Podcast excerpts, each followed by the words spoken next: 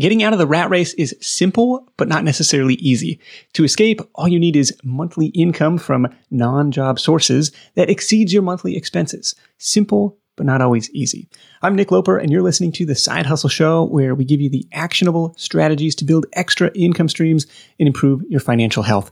In this episode, I'm breaking down the three most common rat race escape routes, including at the end, the one that got me out, the pros and cons of each, and how to choose the right path for you. This was originally recorded for YouTube, which is why you'll hear some occasional sound effects and also why the pacing is super tight. We edited out all the usual pauses for the video and just use that audio here. So if you prefer the video version, you can find it embedded at sidehustlenation.com slash rat dash race along with a full text summary.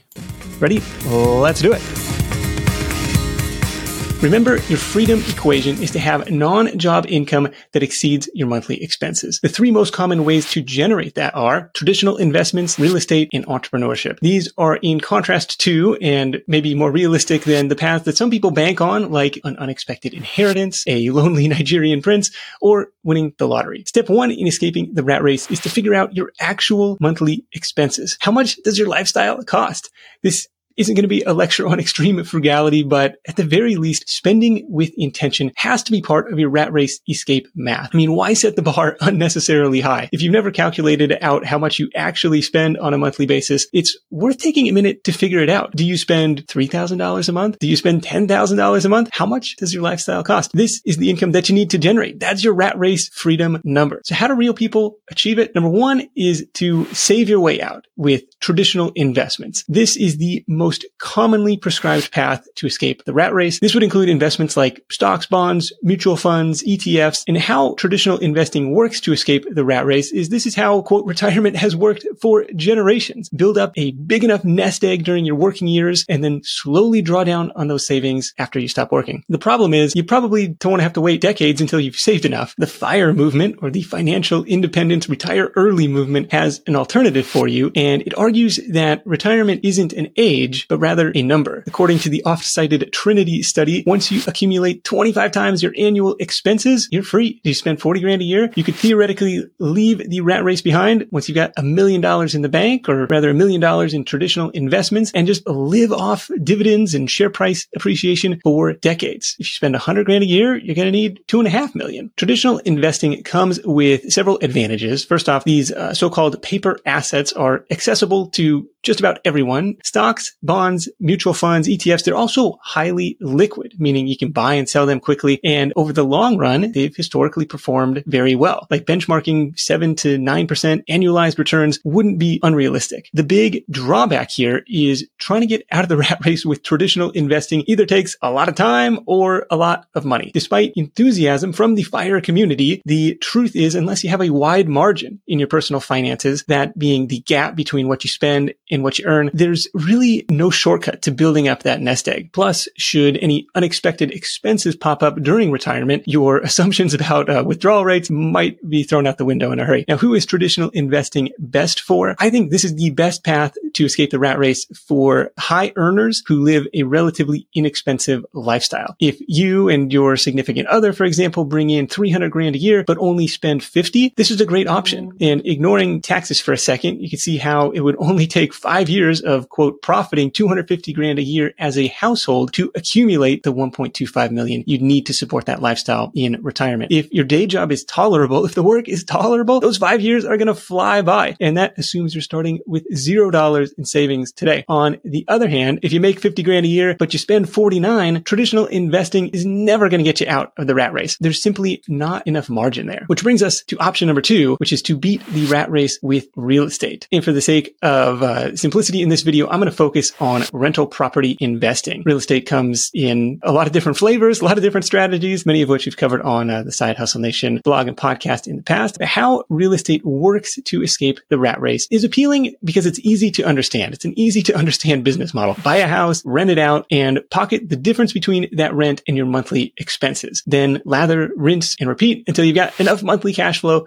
to quit your job. For folks like Dustin Heiner, that was around 26 properties and 15 grand a month in reliable cash flow. He retired at age 37 and supports his family off the income from this rental property empire. Invest with that monthly cash flow in mind and use it to start slowly chipping away at your own living expenses. Rental property investing can accelerate your climb to financial independence in several important ways. First, you can take advantage of leverage, that is borrowing money. In contrast to traditional stock market investing, like we talked about a moment ago, where 20 grand buys you 20 grand worth of stocks, that same $20,000 in real estate could be used as a down payment to buy $100,000 or more worth of property. Then you can pay down that loan balance uh, with the rental income that you receive over the next 30 years. It's other people's money, right? The next big advantage of real estate is appreciation. As you know, houses tend to cost more today than they did a generation ago. By owning those properties, you can capture this appreciation when you go to sell, or you can borrow against the equity in those houses to fund future acquisitions and keep that snowball rolling. Third, being a landlord comes with several tax benefits, including the ability to write off your mortgage interest and even take depreciation on the buildings you own. And finally, real estate can be a very passive income stream once you have your tenants and other relevant team members in place. There's an upfront time investment, but no trading hours for dollars down the road. So what disadvantages should you be aware of here? First, home prices uh, don't fluctuate as wildly as the stock market does, but investing in physical assets takes more legwork and also means your cash isn't as liquid, meaning you can't exactly just, you know, push a button on your phone to sell a house when you need cash. And although there are some creative ways to buy houses uh, for no money down, it sounds like a late night infomercial. Real estate is usually a takes money to make money option. As a landlord, you're also going to face vacancies. If uh, the house is sitting empty with no tenant there, that erases any positive cash flow you were banking on that month. You're going to see repairs and maintenance costs like roofs, uh, windows, toilets, water heaters. Nothing lasts forever and it all costs money. Uh, the other thing you'll see pop up is unexpected expenses. Our friends had to redo their foundation to the tune of $90,000. You're welcome on that one, Chase. Tenant issues are another thing that pops up. Why some humans think it's acceptable behavior to trash other humans' houses is beyond me, but it happens. And on top of that, your local real estate market where you live might not be a great place to invest. So you'll be dealing with all of this remotely or through a third party uh, property management service. The people I see having the best success with real estate are those who uh, take a long-term view and who are committed to operating multiple properties, especially if you can buy multiple properties in one location. There are some economies of scale that make life easier uh, than having only one house or having houses in different cities all across the country. As your empire grows, you're going to be better able to absorb a, a vacancy here or an unexpected expense there, you know, for one or two of your properties in any given month. One alternative to present here is a service like Fundrise, where you can begin adding real estate to your portfolio. I'm an affiliate of and investor in Fundrise and have been for several years. Their model appealed to me as a way to benefit from real estate in a way that's diversified and totally hands off. To learn more, you can find the direct link in the description below this video. But just like traditional investing, real estate can and does work to escape the rat race if you have the patience, the capital, and the fortitude to stay the course. Still, there's another rat race escape path you need to know about, and that is number three, escape the rat race with entrepreneurship. This is how you can get your way out by building your own business. If you take a look at the Forbes 400 list of the richest people in America, one thing should stand out. Most built their wealth through entrepreneurship. And even if you have no aspirations to build the next Amazon, the next Facebook, I, I certainly don't either. But building a business is a realistic way to break out of the nine to five grind. That's how I was able to walk away from corporate America years before starting Side Hustle Nation. Entrepreneurship has helped hundreds, maybe thousands now of friends, Side Hustle Nation readers, Side Hustle Show listeners do the same. We tend to overcomplicate entrepreneurship, but I'll try and break it down here. A business is simply a system that solves a problem in exchange for money. It's a problem solving machine. And the good news is we are all natural born problem solvers. That's what we do all day, every day. That means to come up with a business idea, you need to come up with a problem. Think of what frustrates you. What are the headaches or challenges that you've overcome in your own life? What do other people complain to you about? Because on the other side of those problems, there might be a business idea. The solution is usually going to take one of three forms. Number one is a service that makes that problem go away. For example, if you got a dirty house, you can hire a house cleaning service. Um, number two is a product that makes that problem go away. If you got a dirty house, well, you can buy cleaning products. And number three is content that makes that problem go away. This is the audience building business model. If you've got a dirty house, well, you can go watch YouTube videos about how to organize and optimize your space. And when the money from your solution starts to exceed your living expenses, that's when you can say goodbye to the rat race. I break down these three business models in detail with lots of examples in my book, The Side Hustle, How to Turn Your Spare Time into $1,000 a month or more. It's free on Kindle. Check it out. I'll link it up below. You'll also find tons of side hustle ideas and examples throughout this channel and on sidehustlenation.com. When you're hiring, it feels amazing to finally close out a job search and hit the ground running with your new hire. But what if you could get rid of the search part and just get matched with qualified candidates? Well, now you can with our sponsor, Indeed. It's simple. If you need to hire, you need Indeed. The matching and hiring platform is trusted by over 3.5 million businesses worldwide to connect with great talent faster. And 93% of employers agree that Indeed delivers the highest quality matches compared to other job sites. For my next hire, I'm using Indeed to tap into a talent pool of 350 million unique monthly visitors. And what else is cool is Indeed's matching engine is constantly learning from your preferences. So the more you use it, the better it gets. And how about this? Side Hustle Show listeners get a $75 sponsored job credit to get your jobs more visibility at indeed.com slash side hustle show. Just go to indeed.com slash side hustle show right now and support our show by saying you heard about Indeed on this podcast. Indeed.com slash side hustle show. Terms and conditions apply. Need to hire? You need Indeed. If you travel a lot for work or for vacation, you might be familiar with that feeling you get knowing you're leaving your space unused for long periods of time and you're still paying for that privilege. But hosting on Airbnb means you don't have to leave your home sitting empty when you're away.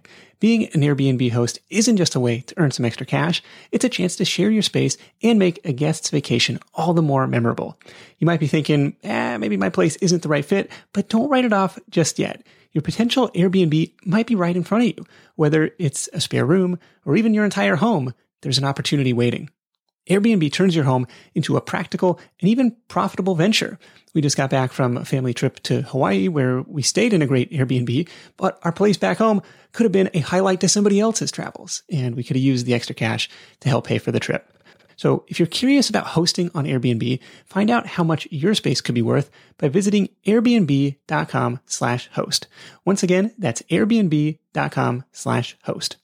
So what's so great about entrepreneurship? Building a business is unique of these three paths in that your primary investment here is uh, sweat equity. These days you can get an enterprise off the ground for a very low startup cost. I mean, just about everything that I've started over the last 10 or 15 years costs less than 500 bucks to, uh, to invest in, in startup costs. On top of that, starting a business is a way to work on something that you care about. Bringing an idea into the world is exciting and rewarding in a way that collecting stock payments just isn't. And in contrast to the stock market or the real estate market, you have considerably more control over the success and failure of a business that you own and the speed at which that can happen. Plus, if you intentionally build something with scale, you'll find entrepreneurship to be really time leveraged. By that, I mean your earning power, your effective hourly rate improves as your business grows. With job security a thing of the past and a shift that we're seeing towards a freelance workforce, it's hard for me to see the downsides in learning an entrepreneurial skill set. But still, the fact remains that half of all small businesses fail in the first five years. For that reason, it's important to start small, to minimize your expenses, and to grow at a pace you're comfortable with. And if and when that failure does happen to you, it's time to dust yourself off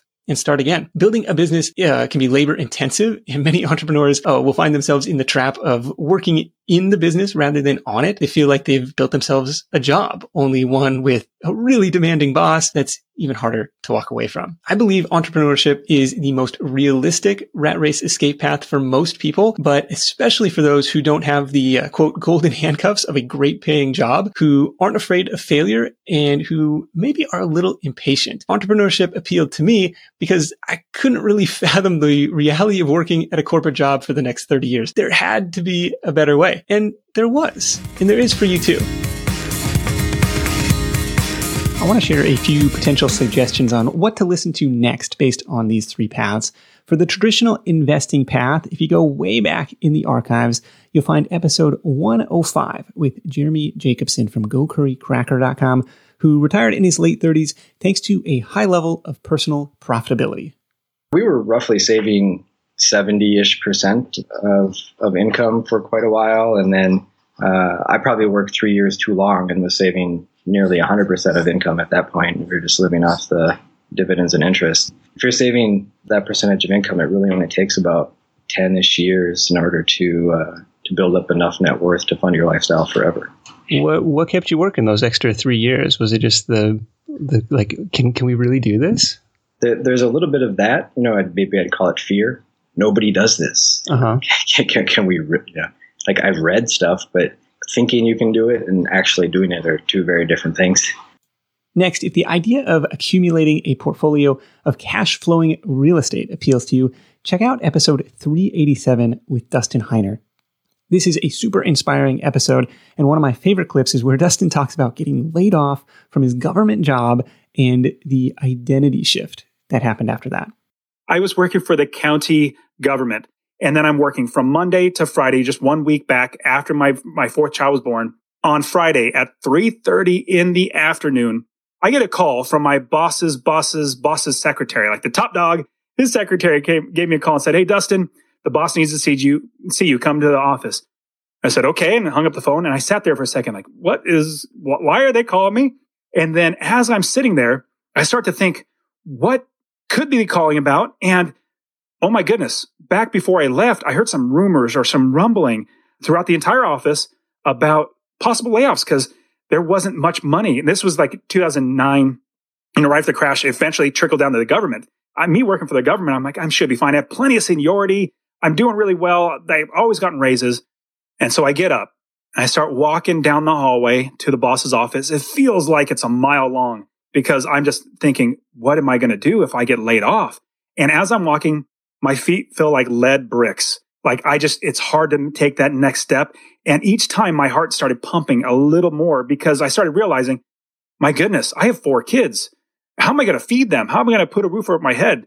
And I get to where my boss's office is. His door is closed. I turn the corner and I see the secretary. Sheepishly, she looks at me and kind of grins and says, Dustin, would you please have a seat? She knows exactly what's going to happen, what is happening. I don't. And she's trying to console me just by, you know, her eyes and her smile. She can't tell me. So I sit down. And as I'm sitting there, I'm feeling so, like a pit in my stomach thinking, oh my goodness, this is probably it. And I started realizing or thinking, am I a failure as a husband? Am I a failure as a father? Even as a man, am I a failure? And as I think more and more, it's like literally like 30 seconds or a minute, it's just sitting there.